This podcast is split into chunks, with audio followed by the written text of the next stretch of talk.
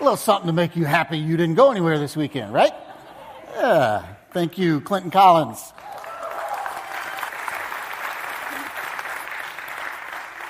And thanks, Michael, for. I turned around, thought maybe you were going to speak. It'll be fine. No? Thanks for bringing us great music every single weekend here at Westridge. A uh, little known fact if you trace Clinton Collins' family line and you trace Phil Collins' family line, there's actually no connection. Um, just thought I'd share that with you. If you don't get anything else out of the message this morning, you got that to go with. Um, so you can go to sleep now, some of you. Uh, we're going to kick off a new series this morning uh, called Hunger for More. Uh, and it's going to carry us all the way into Labor Day weekend, which sounds really far away and I'm grateful for that, right? We got a lot of summer stuff left to do, a lot of summer to enjoy, but this series is going to go all through the summer. And in the series, we're going to look at a question that I think all of us ask at various points in our walk with God. It's a question that I think once it gets a hold of you, you can't let it go and it won't let you go.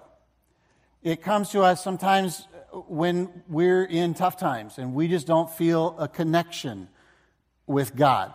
We may not be able to figure out why we don't feel that connection. We just don't feel it.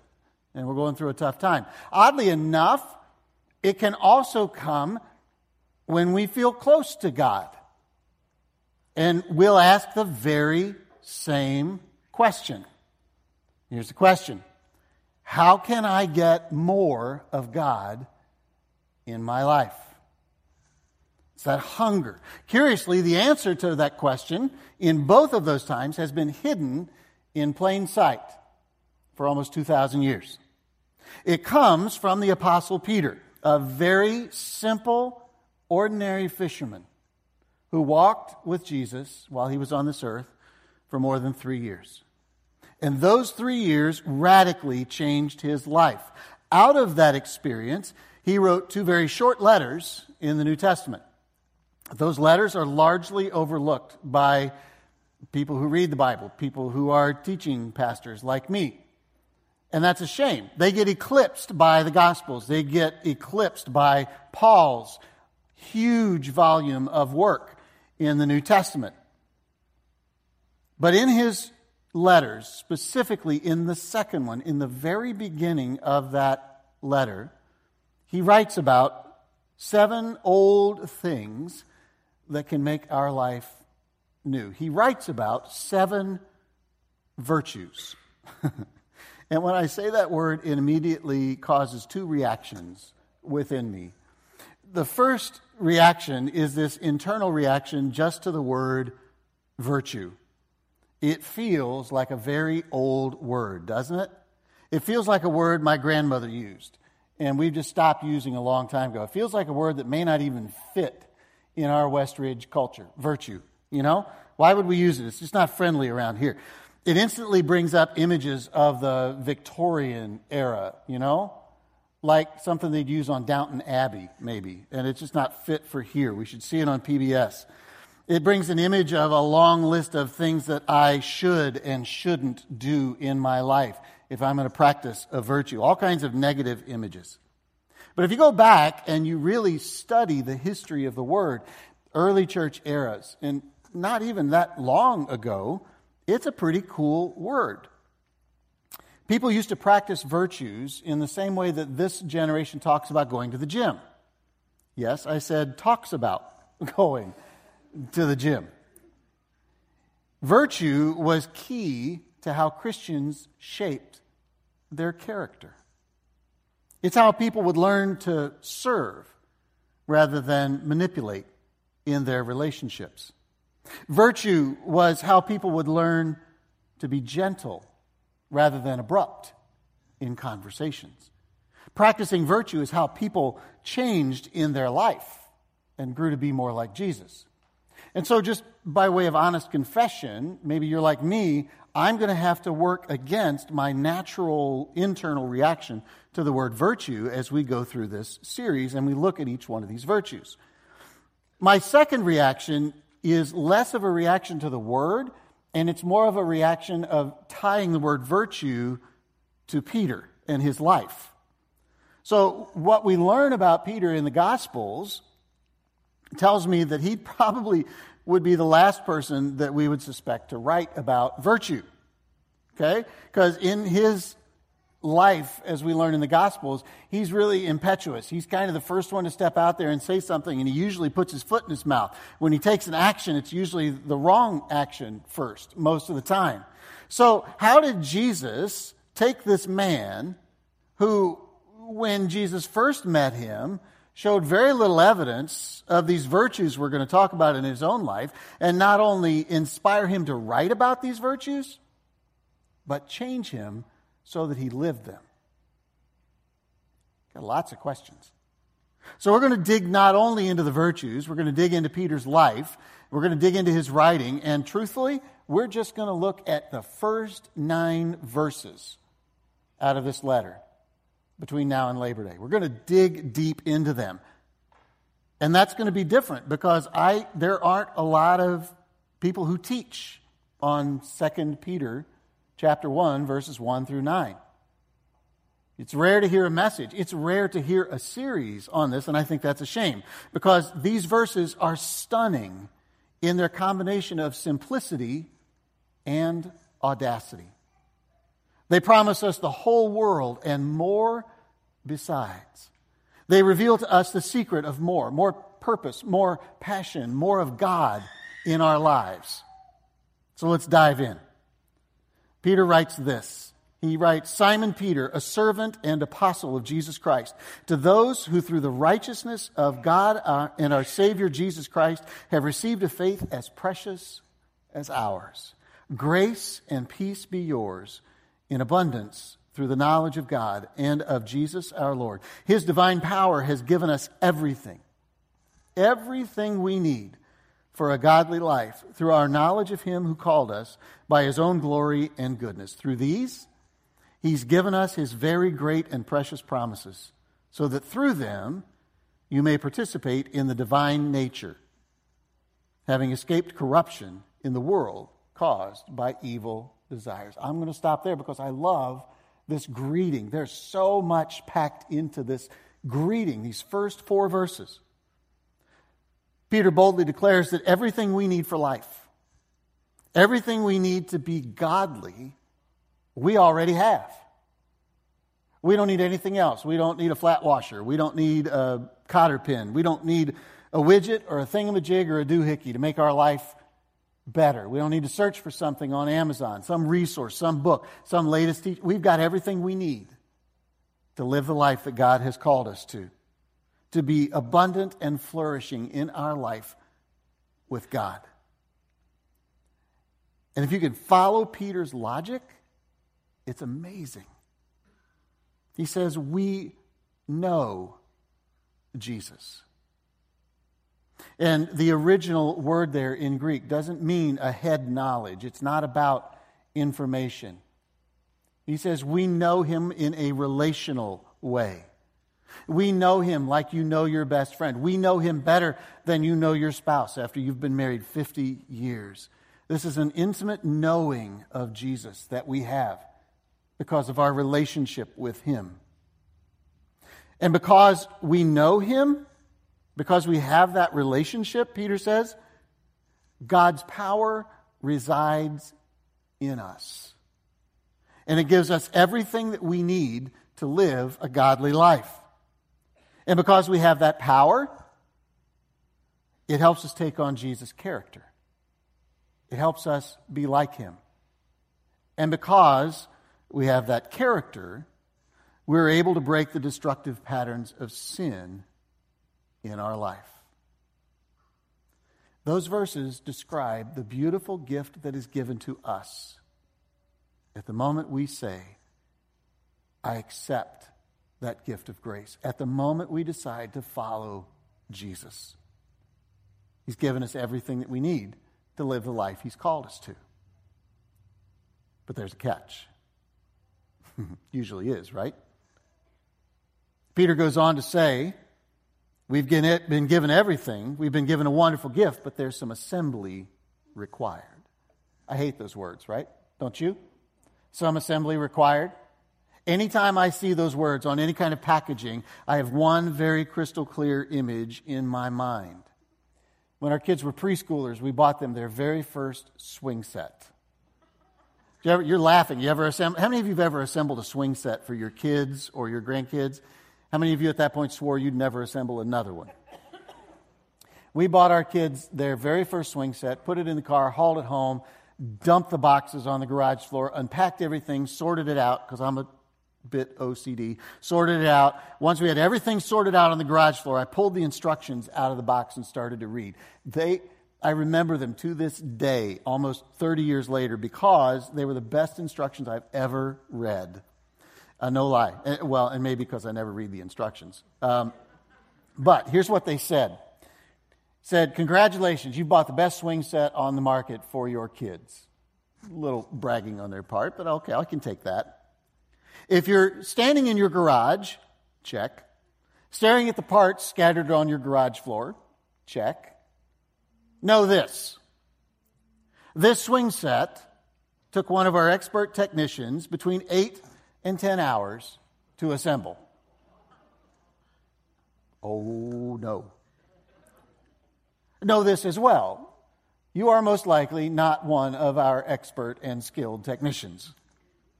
Check.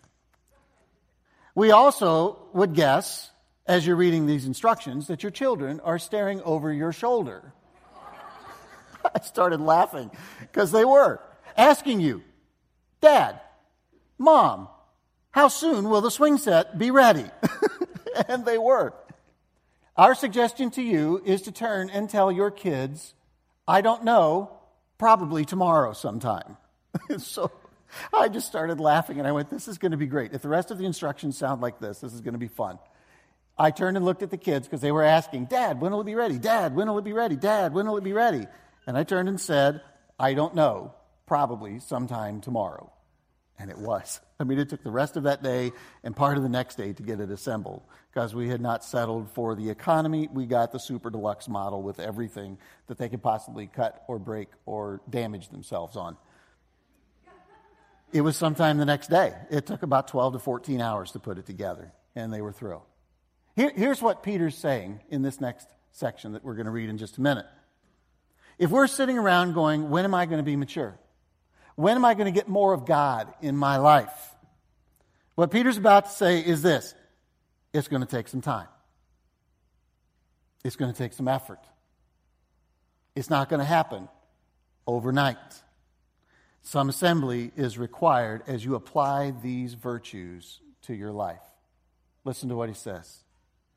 For this very reason, because of the gift we've been given, make every effort to add to your faith goodness and to goodness, knowledge, and to knowledge, self control, and to self control, perseverance, and to perseverance, godliness, and to godliness, mutual affection, and to mutual affection, love. There's those seven virtues. For if you possess these qualities in increasing measure, they'll keep you from being ineffective and unproductive in your knowledge of our Lord Jesus Christ. But whoever doesn't have them is nearsighted and blind. Uh, let me just stop. Nearsighted and blind seems like it's redundant, right? I mean, if you're blind, you really don't need somebody to tell you you're nearsighted. It's actually two separate things. Nearsighted there means you've intentionally shut your eyes, even though you can see. You've closed your eyes, you're rejecting the opportunity to see. And blind. Two separate things. Whoever doesn't have these qualities in their life is nearsighted and blind, forgetting that they've been cleansed from their past sins. Peter makes it clear there's some work we have to do once we have a faith, once we've received this initial gift from God. And I think it's interesting that he would even say that. You have everything you need, now you need to add something. Kind of seems contradictory, doesn't it?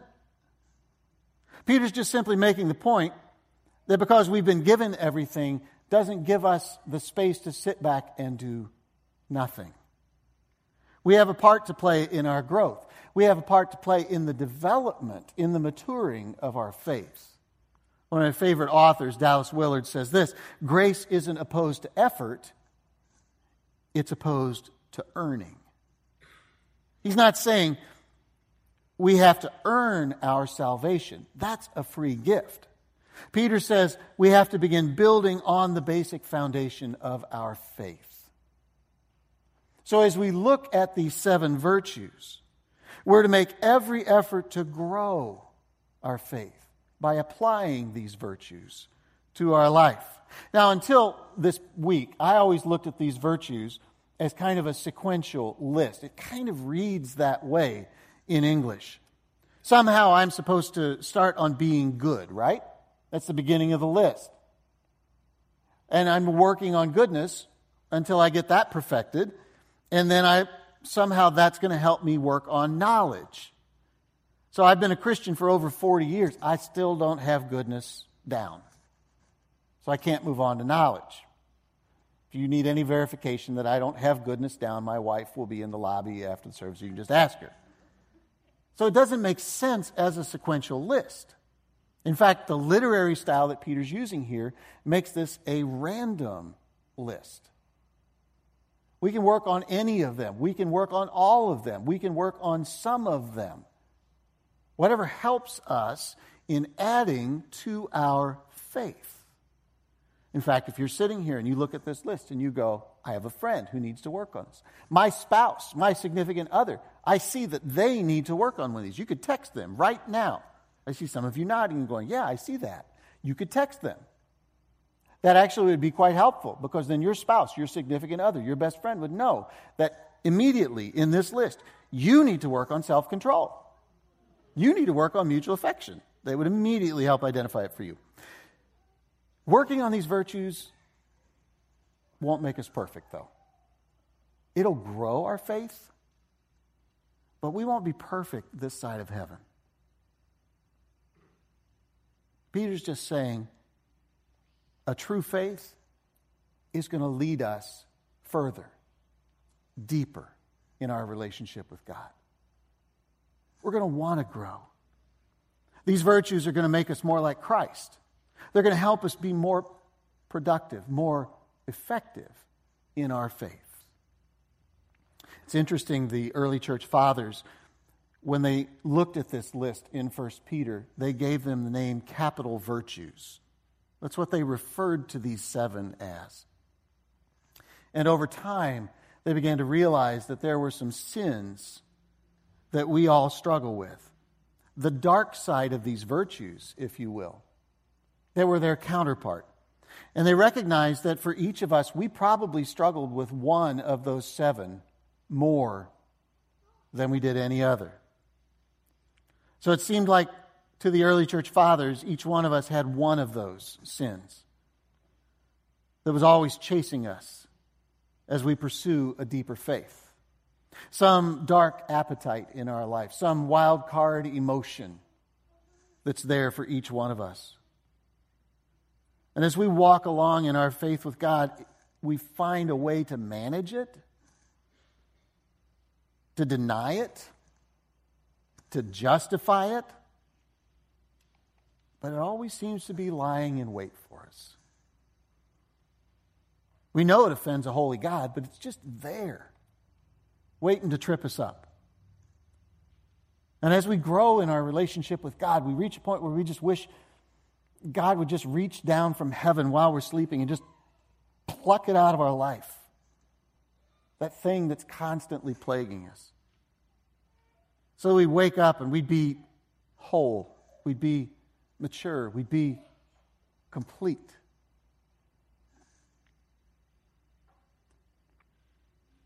And it doesn't happen. So as the years go by, we just seem to make our home with our demons and hope nobody finds out. There's writings all the way back to the sixth century about this struggle with these demons that plague us. The church fathers gave specific names to those chronic struggles. Instead of the seven capital virtues, they called them the seven deadly sins. And they line up pride, envy, greed, sloth, gluttony, anger, lust. And the truth is that each one of this, them isn't simply a sin in itself, but they become the root cause of other sins in our life. Greed, for example, if we just pick that one out of the list, leads to other sins in our life. Greed can lead us to stealing, lying, can lead to injustice. It can lead to addictions in our life. Greed is a breeding ground for a lot of other sins. And if you take each one of the others and you think deeply about it, it, it has the same path to other sins in our life. And since the sixth century, this concept of the seven deadly sins has proven to be an explanation for a lot of the trouble we get ourselves in, individually and collectively. It's an explanation for things like wars and genocides, for personal things like spouse abuse and check fraud. And while the concept isn't strictly biblical, it stems from solid biblical principles. The Bible is really clear that we will struggle with sin every day of our lives. It demands, this struggle demands daily vigilance from us. Because we'll never arrive at a place, never will arrive at a place in our lives where sin doesn't pose a threat to us in our growth and in our relationship with God. If we crush the head of one sin, we seem to master one sin in our life, it just seems like there's another one that slithers out behind a wall and tempts us. And while the Bible's honest about that struggle, it's also honest about a greater story about the story of the grace we have received, about what God has done and still does to get us out of trouble, that God's ambition in our lives is to take his people who've been held captive by evil and been ruined by sin and transform them into the likeness of Jesus. But I think every one of us has pretty much reached the point in our lives that we know that that transformation isn't going to take place just by trying harder. We're not going to break bad habits. We're not going to in- break those ingrained patterns in our life just by trying harder. That's kind of like getting your car stuck in the mud and just pressing the accelerator harder. You're just going to spin the wheel deeper into the mud. That's all trying harder does for us. Trying harder just entrenches us deeper in the very act we're trying to avoid.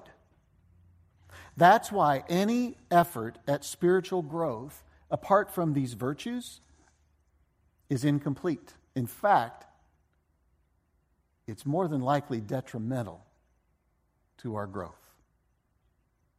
These virtues are what help sculpt our future. They help sculpt a deeper walk with God. They help, put, help us put on the character of Jesus, Jesus, and they lead to real and lasting change in our life. And just like the seven deadly sins, once we begin to put them on, they spawn all kinds of other things in our life. Think about mutual affection, or as some translations call it, brotherly kindness. When we put that trait on, it's good just by itself, but it begins to spawn all kinds of other things in our character, all kinds of other qualities. Once it's deeply embedded, it begins to produce more forgiveness, more humility. It enriches our friendships. It causes us to serve people in ways we've never served before. And ultimately, mutual affection can begin to erase envy, that deadly sin in our life. So, as we wrap up this morning, let me just ask you to look at these virtues one more time. And let me ask you to think seriously about where you are hungry for more of God in your life. Do you want more goodness? Are you ready in your life to be a kinder, gentler person? Do you want more knowledge? And I'm not talking about facts, as I said before. Do you want more knowledge of Jesus? Do you want to know him? a deeper relationship? Do you want to know Him like you know your best friends? Are you hungry for more self control? So that you don't squander energy and influence in your life through self indulgence? How about perseverance? Is that a hunger in you? So that all those opportunities in your life you stick with. You don't have setbacks that defeat you. You don't quit too soon. Or maybe there's a deep seated longing to grow in godliness, to begin in everyday, ordinary ways to reflect the character of Christ. Mutual affection. Do you want to grow in that? Is there a hunger to simply love the things that God loves? Or to love is the last virtue. To love in the way that God loves. It's an impressive list. Is there anything on there that you want more of in your life?